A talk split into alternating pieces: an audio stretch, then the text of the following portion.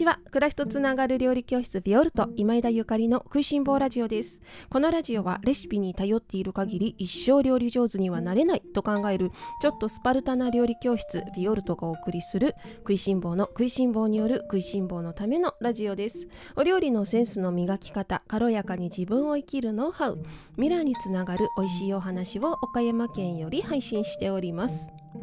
皆様おはようございます。料理家の今枝ゆかりです。本日は12月12日月曜日です。いかがお過ごしでしょうか？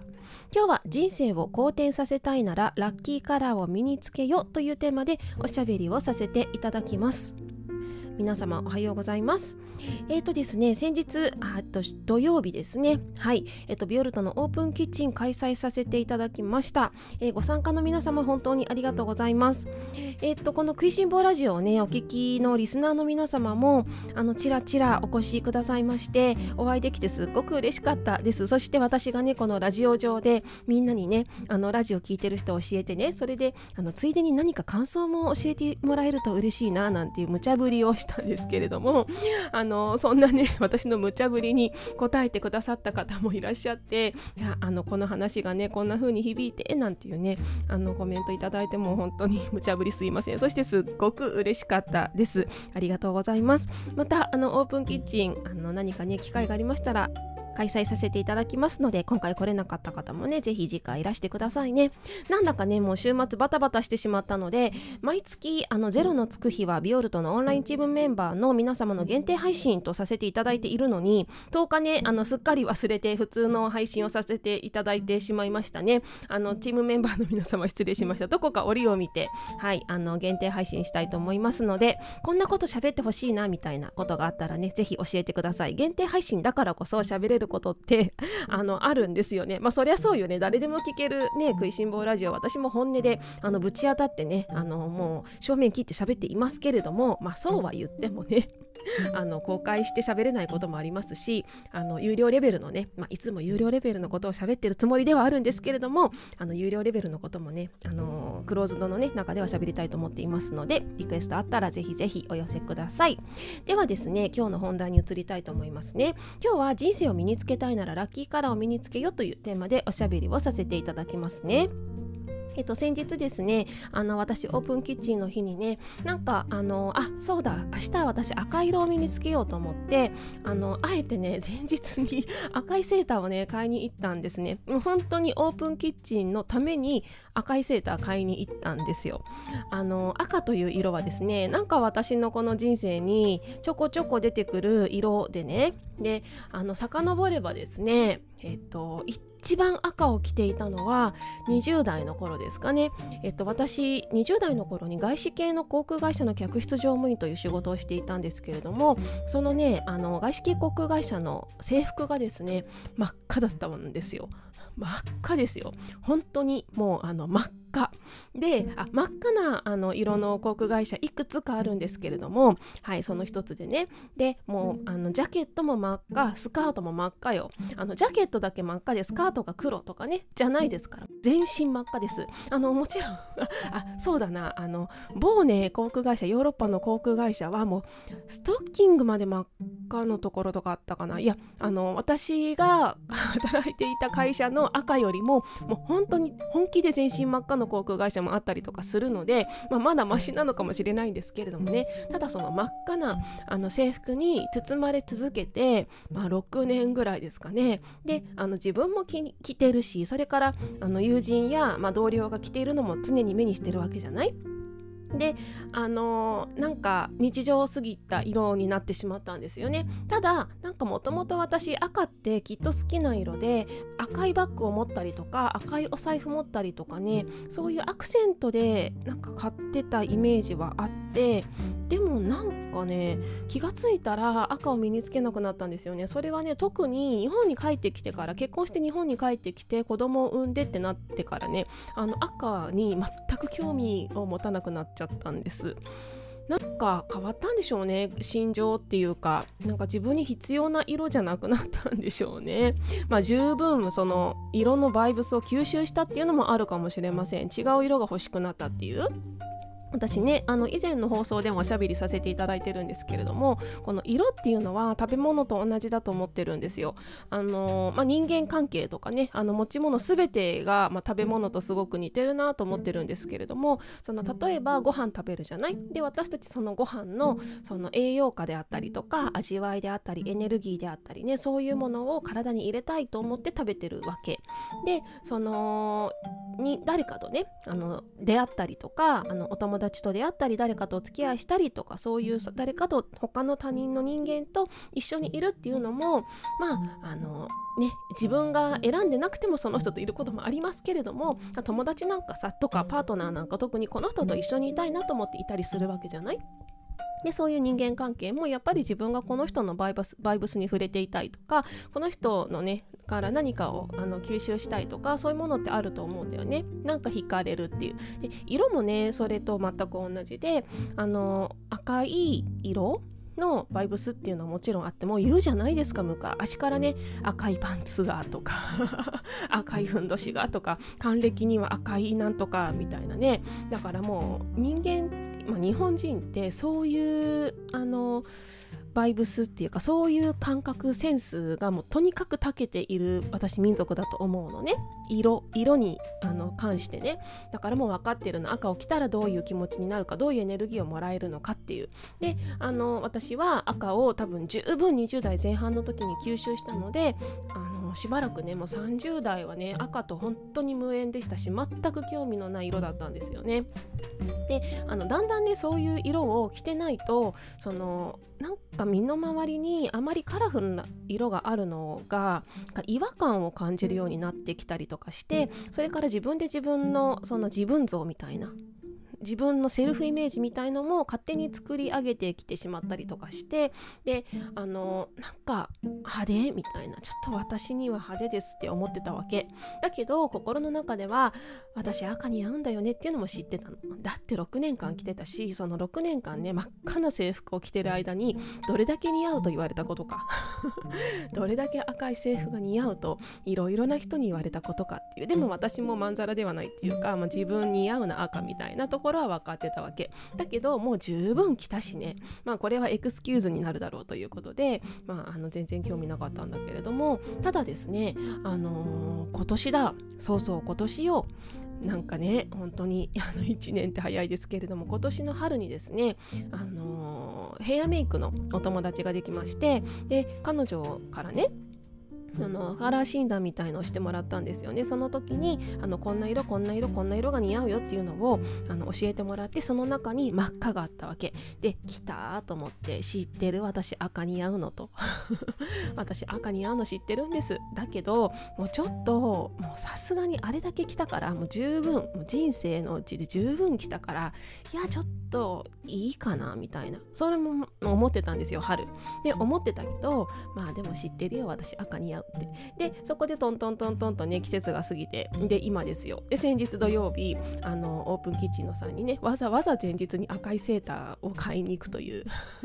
ことをしてで次の日ねあのオープンキッチンしてもみんなから赤が似合うというふうにお褒めの言葉をいただき、まあ、知ってる知ってると そうよねと。あの今日はねその自分を自分が似合う色が赤であるということを、まあ、受容するために来ましたと。いう感じでねあの一日を過ごしたんですけれどもあのやっぱりね本当に自分の似合う色っていうのはラッキーカラーですね。で自分の似合う色を身につけることイコール、まあ、人生をあの好転させるなっていうふうに思ってるの。でね、それはあの好き嫌いとかあんまり考えない方がいいっていう風に、まあ、経験者としてはねあの思います。あの好き嫌いっていうのはさ本当に何ていうの一時的な感情なんですよね。感情なのよ。あのそれこそ私が赤はもういいわって思っているのにもかかわらずあのね慌てて赤いセーターを買いに行くみたいなんで来たら似合うじゃん分かってる。まあ好きだよねっていうあの感情にまた戻っていくわけ。あのこの自分がねあのあの人が好きとかこの色が好きとかあのこの食べ物好き嫌いとかいろいろあるけれども本当人間のこの好き嫌いっていう感情っていうのは意外と当てにならないものでね。あの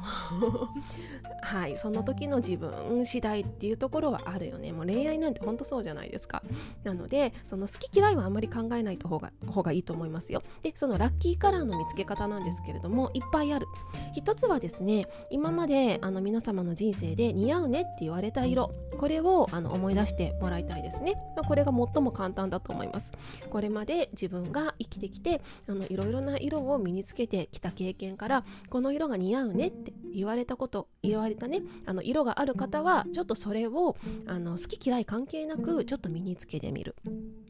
これはねあのもうやっぱり自分のセンスよりもあの他人のセンスの方があの合っている、はい、可能性が高いですね。自分は自分がどんな服を着ていようと実際その見えないからね客観的に客観的に見えないので他人のセンス他人の目を借りるというのはすごくいいことだと思います。であのそういうのがないなと。私なんかあんまりそういう記憶ないなという方は何かねあのプロフェッショナルな方に教えをね請うというのもいいと思います。例えばですねあの私みたいにそのカラー診断みたいなことができる方のところに行って自分の似合う色を見てもらう、うん、これはねもう贅沢なことでも何でもないですからね、あのー、考えて 自分に似合う色をつけると人生が好転するわけですよ。はいだからもう知っとかないともったいない。自分に似合う色を知っとかないともったいない。もう知らないで命を終えるなんてもったいないですよ。この自分のねこの命っていうのはもう体をね借りてるわけ。私たちはあの神様からねこの体を借りてるわけね。肉体を借りてるわけなんですよ。でこの借りてる肉体に合うものっていうのが必ずあってあの食べ物もそうだしそれから色もそうなのね。でその今世のこの肉体にあのぴったり合う体が喜ぶ色っていうものをあの知っておくというのはあのリスペクトじゃない？体に対してのリスペクトですよね。喜ぶから調和して体がああ私この色嬉しい気持ちいいって喜ぶからこれはね知っとかないともったいないなっていうふうにね思いますね。であの他にもですねあのホロスコープなどでもその自分のホロスコープを見ると似合う色っていうのがわかるそうですよ。とユージさんのねご著書なんかにはあの似合う色がわかる本があったなと思うんですけれどもはい。えっとねどの本だったかな？ちょっと思い出してどこかに貼り付けておくか。思い出せなかったら、えっと後日ご紹介しますね。はい。ユージさんの本はねあの星読みの方はとても分かりやすいので星読み興味がある方はあの買った方がいいですよ。はい。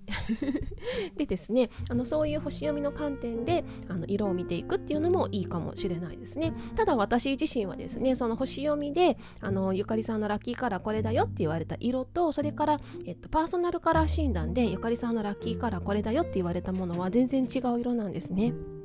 だからあの全然違う色ではあるんですけれどもただなんとなくその自分の中でああのしっくりくるなと両方思う。両方思うから、うん、そのあたりね、あのー、まあ、自分自分のいいように取り入れていかれたらいいと思います。あとまあラッキーカラーって言ってもね特にその星読みでこれラッキーカラーですみたいに言われた色っていうのは実際自分のねあの洋服に身につけるっていうよりかはなんかお財布とか靴下とかねハンカチとかそういうところで取り入れることもできますのであのそういう意味ではなんか星読みの、えー、カラー診断もねあのそういう取り込み方がいいのかなと思います。でリアルに自分の顔顔に合う色っていうものをパラパーソナルカラー診断ではあの教えてもらえるので自分の顔周りあのとにかくこの上着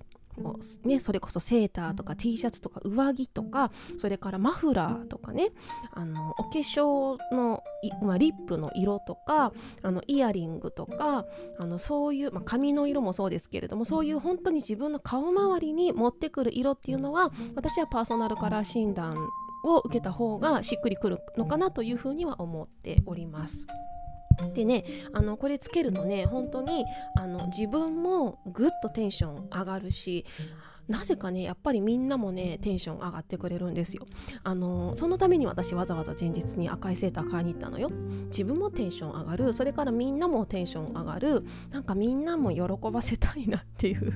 みんなも喜ばせたいなと思って。で前日セーター買いに行った。なかなか赤いセーターが売ってなくって。ああそうかと、まあ、トレンドっていうかねじゃないのかもしれないんですけれどもトレンドとか関係なくね自分に似合う色ですからね。そうでそういうね、あのー、面白いですね色っていうのはね。で私今ね、まあ、赤い色結構身につけてるし新しく何か物を買うっていうことになると結構な確率で赤い色を今選んでるところですね。あの多分今私に赤い色のバイブスが必要なんだろうなっていうふうに思っているんです。でちょっと前まではねピンク色のバイブスが必要だったのであの結構ピンクのものいっぱい買ってたんですけどそれがちょっとね徐々に移行して今赤なんですね。でこれもね本当にそれこそ食べ物みたいっていうかピンクのバイブス私結構摂取したのであのもうあのとりあえず OK みたいな満たされた。で次何色って言ったら赤なの。だから多分また変わると思うよ。変わると思うんですけれどもでもそりゃそうだよね。やっぱ満たされたら次の次にね欲しいものに行くみたいな。今必要なものを自分で感じる。それはその食べ物もそうだし色もそうだしねだからそこで、あのー、自分を受け入れること、うん、自分を受け入れること私みたいに赤がもう似合うの知ってるけど嫌だわみたいな恥ずかしいわちょっとなんか不自然だし目立つし嫌だなんて言ってたらダメなのよ。それがもう本当によく今年は分かった。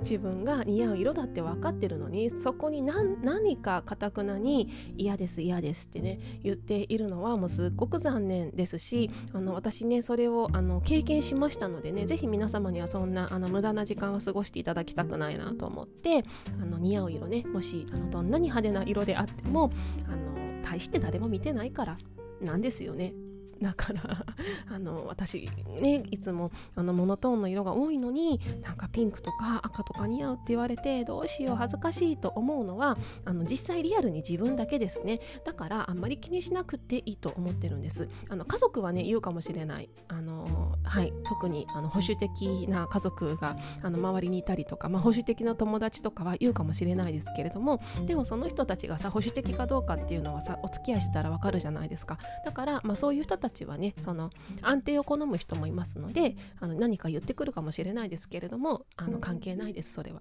はい関係ないです風の時代ですからね。ぜひ皆様あの自分の、はい、2023年特にねあの2023年っていう年はまたあの1からねはじ1あのその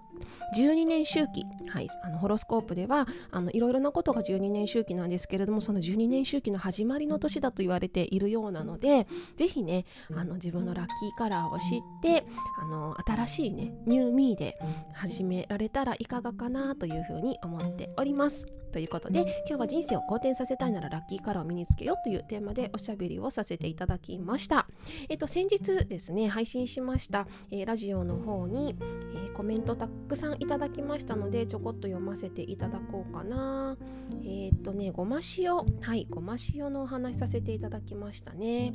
えっとですねごま塩の方にゆかりさんのおすすめ通り備前焼きの小鉢ですったら、えー、完全あ失礼いたしました簡単バッチリできました毎朝のご飯のお供に活躍中ですというあっこさんありがとうございます。あのごま塩作るのに備前焼きの小鉢であのするといいんじゃないっていうお話をさせていただいたんですけれどもあの早速やってくださったということであのできたでしょ？だと思います。ぜひねあのチャチャチャっとあのすり鉢でごまをすっていただいてあの毎朝もう日々のね食卓にどんどんどんどんごまを楽しんで入れていただけたらなと思います。それからレターの方もいただいております。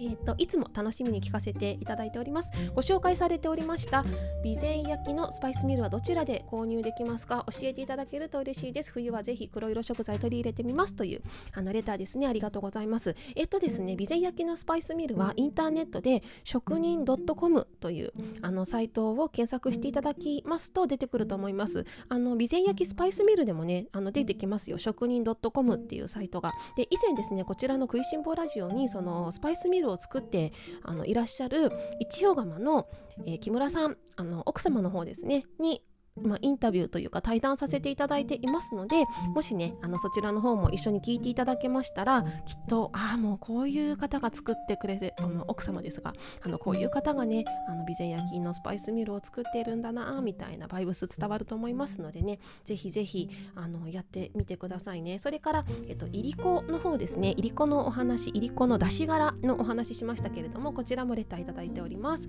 え今日の配信目の前にいりこの出し柄がありどうしようかと思思っていた時だったのでびっくりしました、えー、昆布は炊き込みご飯に入れたりいろいろできるのですがいりこはいつも困り最終的にそのまま私のお昼ご飯のおかゆに入れたりしています。魚不足から骨まで食べられるしと時間があれば甘く甘辛く煮ておやつにもしています。でも炒め物いいですね。こちらは常夏なので、えー、早速ピーマンでやってみますね。というフィリピンからはいレターいただきました。常夏だったらねもう年中できますね。ピーマンで炒めてみてください。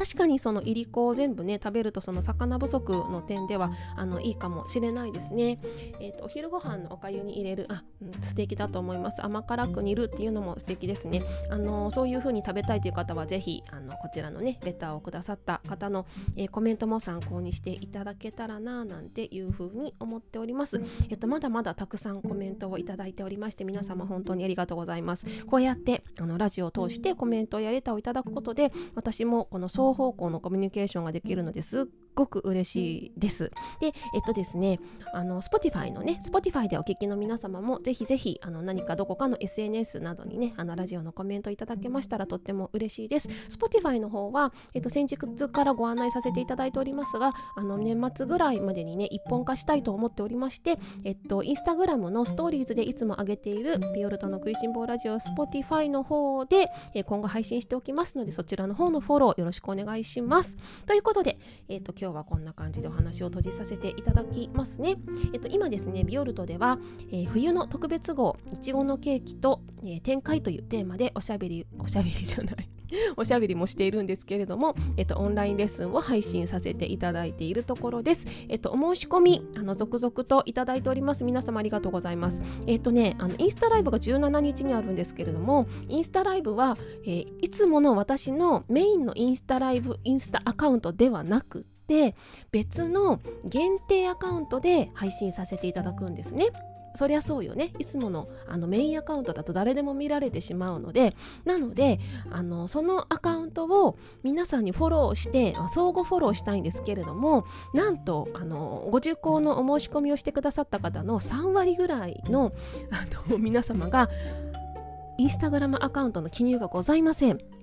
あ私という方はぜひあの17日までにねあのビオルトの、えー、ホームページもしくは、えー、レッスンアットマーク、え、ビオルト .com の、えー、メールアドレスの方に皆様のインスタグラムのアカウントの方をお知らせください。そうじゃないと、あの、ライブ配信見られませんのでね、どうぞよろしくお願いいたします。そして、えっと、ぜひ、はい、今週中に皆様、いちごのあのオンラインレッスンご受講希望の方はね、あの、お申し込みいただけますと、より、あの、楽しく、はい、あの、参加していただけるのかなと思いますので、あの、気になっている方はどうぞお急ぎくださいね。あの、来年は多分配信とかできないと思いますので別のことしたいからねあのいちごのケーキまた今度でいっかって思ってる方はもう絶対今年ですはい絶対今年あの悩んでいる方はねあのはい、参加してください。参加してくださいね。めっちゃ美味しいから後悔させません。